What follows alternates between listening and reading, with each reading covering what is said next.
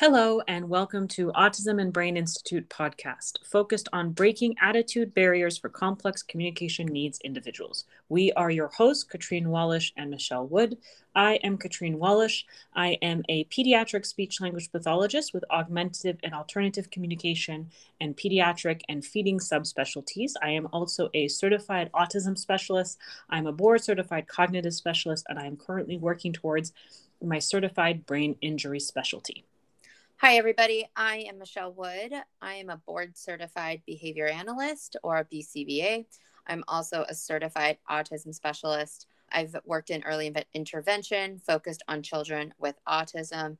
I've worked in clinics, homes, communities, and schools. We have created this podcast together in order to demonstrate the importance of BCBA or board certified behavior analysts and SLP, speech language pathologist, collaboration for improvement and generalization of behavior and communication goals. This does not stop at our professions only, and it should also include all rehab and medical teams.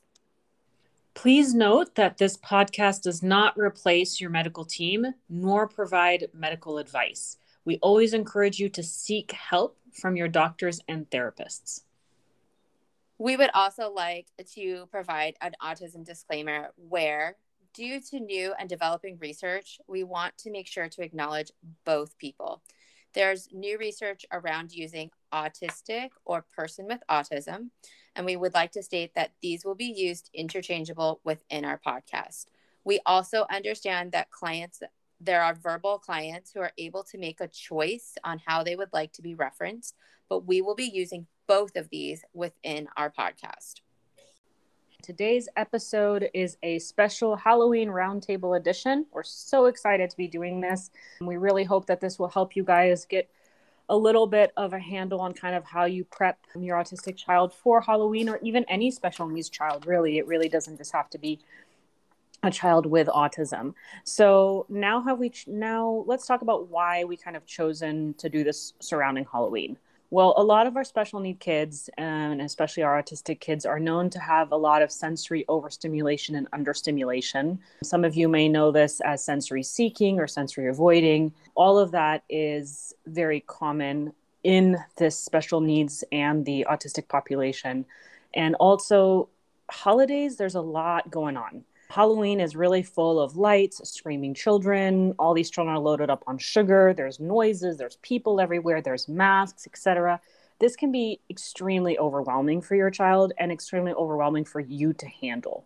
So, your child may exhibit behaviors that you can't anticipate, and therefore, as a family, unfortunately, you may choose not to go out. And that's where we want to help you. We want to help you kind of break through some of these barriers that are that we find so that you are able to participate in events like Halloween or any of celebratory events that you would like to participate in. So, what if we told you that there are ways that specialists like Michelle and I can help support you in breaking down these barriers? So, let's now let's talk about the barriers first like the barriers in question that we're we're wanting to review. So there's three main barriers that may come up a lot with your child with with special needs. One is your attitude barrier another is a participation barrier and the third is an opportunity barrier. Now let's chat about the barriers in question okay? So what are these barriers? So attitude barrier participation barrier opportunity barrier. These are three common barriers that we may find a lot happen when working with special needs children.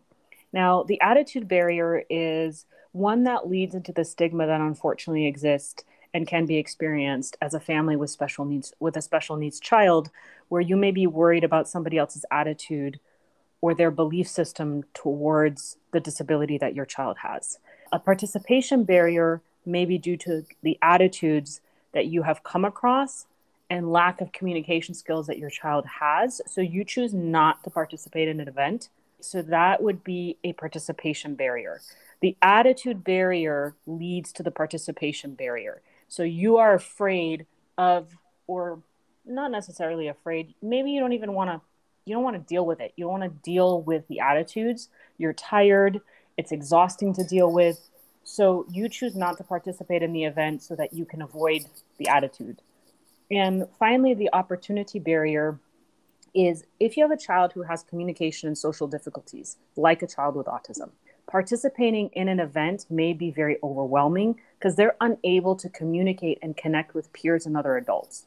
So, really, you're looking at a child who maybe not be able, simply can't even say trick or treat, can't ask to move for a child to move out of the way, can't say excuse me, can't converse in a group with a bunch of kids who are sharing candy together and exchanging things. These can all be breakdowns in communications that basically do not give the child an opportunity to communicate and therefore they don't participate in the event. Uh, the lack of suitable communication system for a nonverbal child or a child with communication difficulties can really hinder their opportunity to connect with another person and therefore creating the opportunity barrier.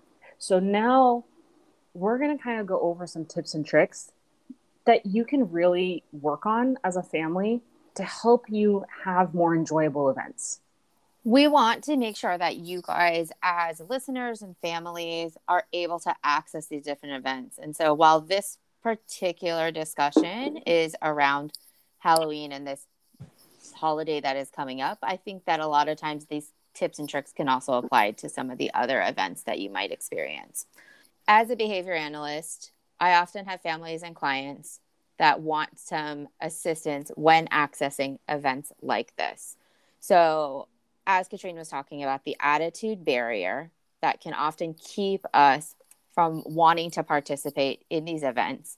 And so, the tips and tricks that I like to give parents, families, caregivers is we want to empower you to be able to access these events. We want to empower you with some tips and tricks that are going to make you feel that you are confident to get out there and be part of them. So, here are some tips and tricks for this upcoming event for Halloween. So, the first thing I like to tell parents and caregivers, it's really important to plan your event ahead of time. That's just planning what you are going to do. Where are you guys going? How long will you be there? And this can also be tied into if your child uses a visual schedule, practice using it and build that into the event as well. So when we're thinking about Halloween specifically, because that is the one that is coming up around the bend, think about where are you going to go? Are you guys going to go out trick or treating to the houses on your street? Are you attending a trunk or treat with a whole bunch of other people and friends?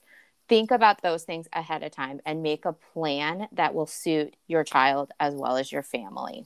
Also by planning ahead of time this is going to help you understand what your expectations are as well. So once again our goal is to empower you to get out there and do it. The next tip and trick that i've got is be sure that you're setting reasonable expectations for yourself and your child and your family. So that kind of goes back into the planning of this event think ahead of time what you're doing and where you're going and what a reasonable expectation is oftentimes I get families who are like, we are going to a Halloween get together or a party and it's five hours long, or it's after school and it's at 8 p.m. and it's at like that time of day where your kid is just get a, a one hour get ready to go to bed. So make sure you think ahead of time. When are we doing this? What is my expectation? Maybe we just go down the street five houses and then we come home. Maybe we just go out for 30 minutes to an hour. So kind of set those expectations ahead of time, and that's going to also help you and your family and your child be ready. The other thing, the other tip and trick that I like to give is bring items with you that are familiar and that your child enjoys. And this can involve um, fidgets or things that they like to hold onto, comfort items, or even sometimes there's those clothing items. Um, sometimes I've had clients where they use like a sweatshirt or a special jacket or um, like a blanket that just keeps them to feel safe. Make sure you take that with them so that is something that is familiar and comforting for them. The other thing is is we're talking about an event that is often very noisy, very bright, very loud. So sometimes, depending on if your child can tolerate these, another tip and trick is to practice using possibly noise canceling headphones or even earmuffs work where they're not as heavy, but they still provide a little bit of that muffling in case there's loud noises. And then once again, the ja- a jacket or a covering. If they're very sensitive to bright lights, sometimes if you're able to sunglasses or some type of a shade to block out some of all those lights that kind of happen. So the goal in breaking through this barrier is how can we get you to access this event and want to be there and feel empowered and prepared. So I hope that those trick those tips and tricks kind of help you feel like, yes, okay, we can do those things and set reasonable expectations, decide what we're going to do, make a plan and get our family and our child out there. The other thing I like to say is also when we're looking at these types of events that children with special needs have their challenges, yes but also remember that neurotypical children also experience these on a regular daily basis. It's just also part of being a human and being a child. So I like that to remind people that that it's not just your child it will be other kids as well it's not as unusual as people think so then the other part is after we break through these attitude barriers and we are like getting empowered and ready to go to these events. The next one we have is our participation barriers. What are the barriers to participating in these events? So we want to break through these barriers. So here's some tips and tricks that's going to help your child to participate in the event that you are going to. And this kind of also goes back to preparing your child for these. You can do these things also to help prepare, but let's get your child involved. So, the first tip I have is to get a costume that your child likes and wants to wear. Allow them to pick it out. And if they don't necessarily want to pick out something based on a character, oftentimes I tell parents pick it out based on comfort. Put something simple together made of simple clothing that they're familiar with. So, make it make it something they want to wear. The second tip I have is to have your child wear that costume around the house. Get practice wearing it before that night when you have to go out. It's okay if they wear it at home. It's okay if they wear it in the front yard or the backyard. Just get experience and get them comfortable in that costume. Make alterations to the costume where you feel like it is needed. Oftentimes, a lot of our kiddos are very sensitive to the way certain clothes feel or textures or sometimes they don't like to wear long sleeves. So make the alterations that are necessary to put make them comfortable in it. It is okay if they don't wear the entire thing.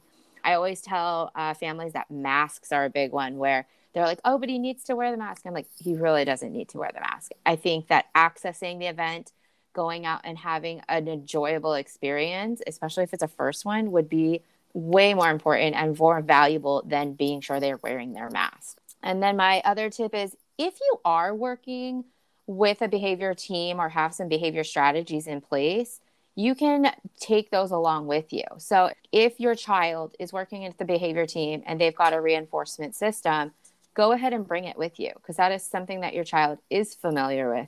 And if they're used to that and you've been trained with your team to execute it, there's nothing wrong with bringing that. Bring those reinforcers, bring those things that your child really enjoys. So the next thing I'm going to kind of go over is we all have this in mind. All right, Michelle, thanks a lot. Now we've prepared and empowered and we're going and now we're participating and we're ready and we got our costume.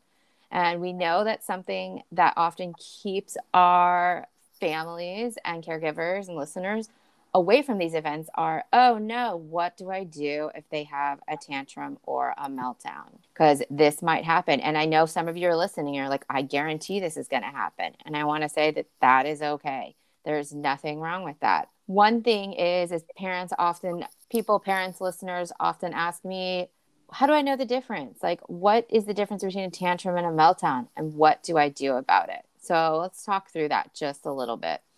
Is first, the first part is let's identify that the tantrum and a meltdown are different things. A tantrum is often a behavior that happens with the hope of gaining or accessing something. So your child is like, oh, I want to engage in this behavior because I really want that big candy bar. They're hoping to get that that item. A meltdown, on the other hand, is more of an emotional response. And often it's like when we're like tapped out. So we're no longer in a state where we're able to regulate ourselves. And it's often a sign of overstimulation or not being able to process all the input that's coming into us. So oftentimes when we have meltdowns, when you give items then the behavior usually does not stop. That's often the difference because it's not about accessing an item or something, it's an emotional response that I can no longer regulate. So just getting what I need, like a candy bar, is not going to stop that.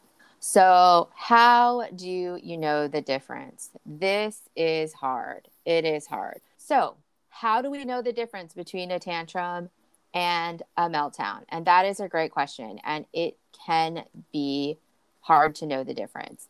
And oftentimes, sometimes your child can experience one or both of these responses at the same time. So if you're trying, your child is trying to access something that they can't have, then they're going to engage in that tantrum. If they are having a meltdown and they can't process what they need, oftentimes we have to change the environment or change something. So that could be moving them to a different location. That could be we have to turn the lights down. We have to turn the noise down. So we have to make some type of alteration to then get them to be able to manage all of that input. So i want to say that i do encourage our listeners parents and caregivers to access these environments. And so when these do occur it's okay when you're in these events if you have to make some of those changes do you have to change rooms is it time okay maybe it's time for us to finish our trick or treating and it's time for us to go home. So, oftentimes, one thing that's really important is to identify what we call precursor behavior. So, if your child is walking down the sidewalk, we've done five houses, we're looking a little dysregulated. That to me is a sign okay, maybe we're done. Maybe it's time for us to go home now. That is okay. And I think it's important to be aware of those precursors because that will also help us to manage our behaviors in those events. So, Katrine, can you talk a little bit about how children can communicate more effectively when they're out in the neighborhood and wanting to participate in these types of events? Absolutely. And thank you so much, Michelle, for all those tips and those tricks and with regards to attitude and participation barriers and really kind of the the kind of big thing I kind of wanted to just touch back on was if your child does need, you know, noise canceling headphones or needs sunglasses or things like that, try and get them a costume that that feeds into. So one of those could be, you know, a lot of celebrities wear a lot of sunglasses at night, so that could be one thing. Uh, Superman with his X-ray vision, or even X-Men. I think there's an X-Men with X-ray vision where they have sunglasses on. It's part of the costume. Another one would be I'm thinking of with noise canceling headphones, like uh, Air Force pilot would obviously use them. Love that. Um, that is such a great idea. With uh, you know, um, air traffic controller, or you know, the person, the people that direct the planes when they come off, you know, when they land. All these kinds of costumes have a variety. Scientists and you know, yeah, they're clear glasses, but you can maybe try and find, you know, kind of some something for some colored glass. Welders, welders use things, you know, to cover their face. All these kind of different costumes are things that you can you can definitely have your child dress up as and the stuff that they need to help reduce some of those sensory overstimulations would be part of their costume. So it would not stand out and it would really help them participate and people could talk about their costumes, which comes down to the opportunity barrier. So, that opportunity barrier, as we discussed previously, is really about lack of ability to communicate. If you don't have the ability to communicate, then you lack the ability to uh, to take advantage of opportunities when good ripe social communication is alive, such as an event like Halloween or anything. It could be you any of your holiday events. And so, one of the tips and tricks that I tend to use a lot with my patients in the clinic when I work with them on this kind of stuff is how do we is if they're nonverbal and they use a device, we program a a button in their device that says trick or treat. And so we would practice during therapy, which is goes back to kind of those participation barriers. So we practice during therapy how to use the trick or treat button. I would work with uh, you as the parent and give you those tools so you feel empowered to know how to use the device with the child in the community. That would be one that does wonders. I I've done this with multiple kids. I've seen the smiles on their faces and the smiles on their parents' faces when they say the child was able to say trick or treat, and there was a really positive response from the neighborhood, and it was really wonderful. Another one is if your child does not have a device yet, what do you do? Well, you could definitely print out, there's loads of resources online that you can print out and you can laminate a trick or treat card that you can make as a bracelet that they can point to you can carry if they have a low tech communication system that's like a book then you can put it in there there's loads of different ways if they can only say it verbally a certain way or they can only say part of it verbally then you have them say the ver you know maybe they can only say trick right or they can only say treat so maybe you can do a combination of the picture card the device and the verbal output you can also do different kinds of you can have recordings on your phone if you don't have a device. You could put pictures on your phone of trick or treat and they could point to it. There's loads of different ways for them to access communication. Another one really is it's not only just about saying trick or treat, right? You also want your child to participate and and share. So like as I said earlier, if there's an if there's a part where everybody's got their candy out, I know my kids love to do this. They put their candy out, they exchange they exchange their candy well you can you can work on you know want candy as a two combination word. If your child is doing two word level uh, communication or you know just want if it's one word level. And again this can be programmed on your device. Your speech pathologist is absolutely you're going to be your guru on this and going to be the one that's going to support you and empower you to program all this and know how to do this. I do this with all my families and i would absolutely want you to feel that you have the knowledge to make sure you ask your speech pathologist to do this with you. So it could be want candy, want turn, my turn, any of those kinds of things. It teaching them how to say help if they can't open the candy, so that they can, you know, they can add, you know, they they ask you how to say help to open the candy. You can things like like, I like the candy, don't like, I don't like the candy, because it's not always about requesting and saying wants and needs. What's important is about communicating and connecting on an emotional level. That's how we get our children with special needs to understand the power of their communication. So I really want you as a family to really go back to your rehab team. And if you don't know who the rehab team, absolutely listen to our episode on rehab team.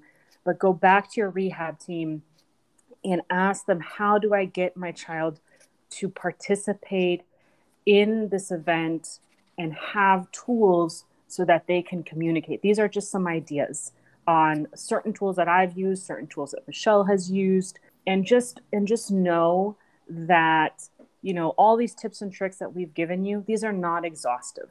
This is this some of these tricks may work, some may not. Every child with autism and with special needs is different because your child is unique. Your child is who they are. So we have a plethora of, of tools that we can use, but absolutely use your rehab team and go back to them. If you want more tips and tricks on sensory dysregulation, your occupational therapist is going to be your guru on that one. There, they have a plethora of tools that they can use with regards to that. So this is this is just a snippet of what you can do to prepare.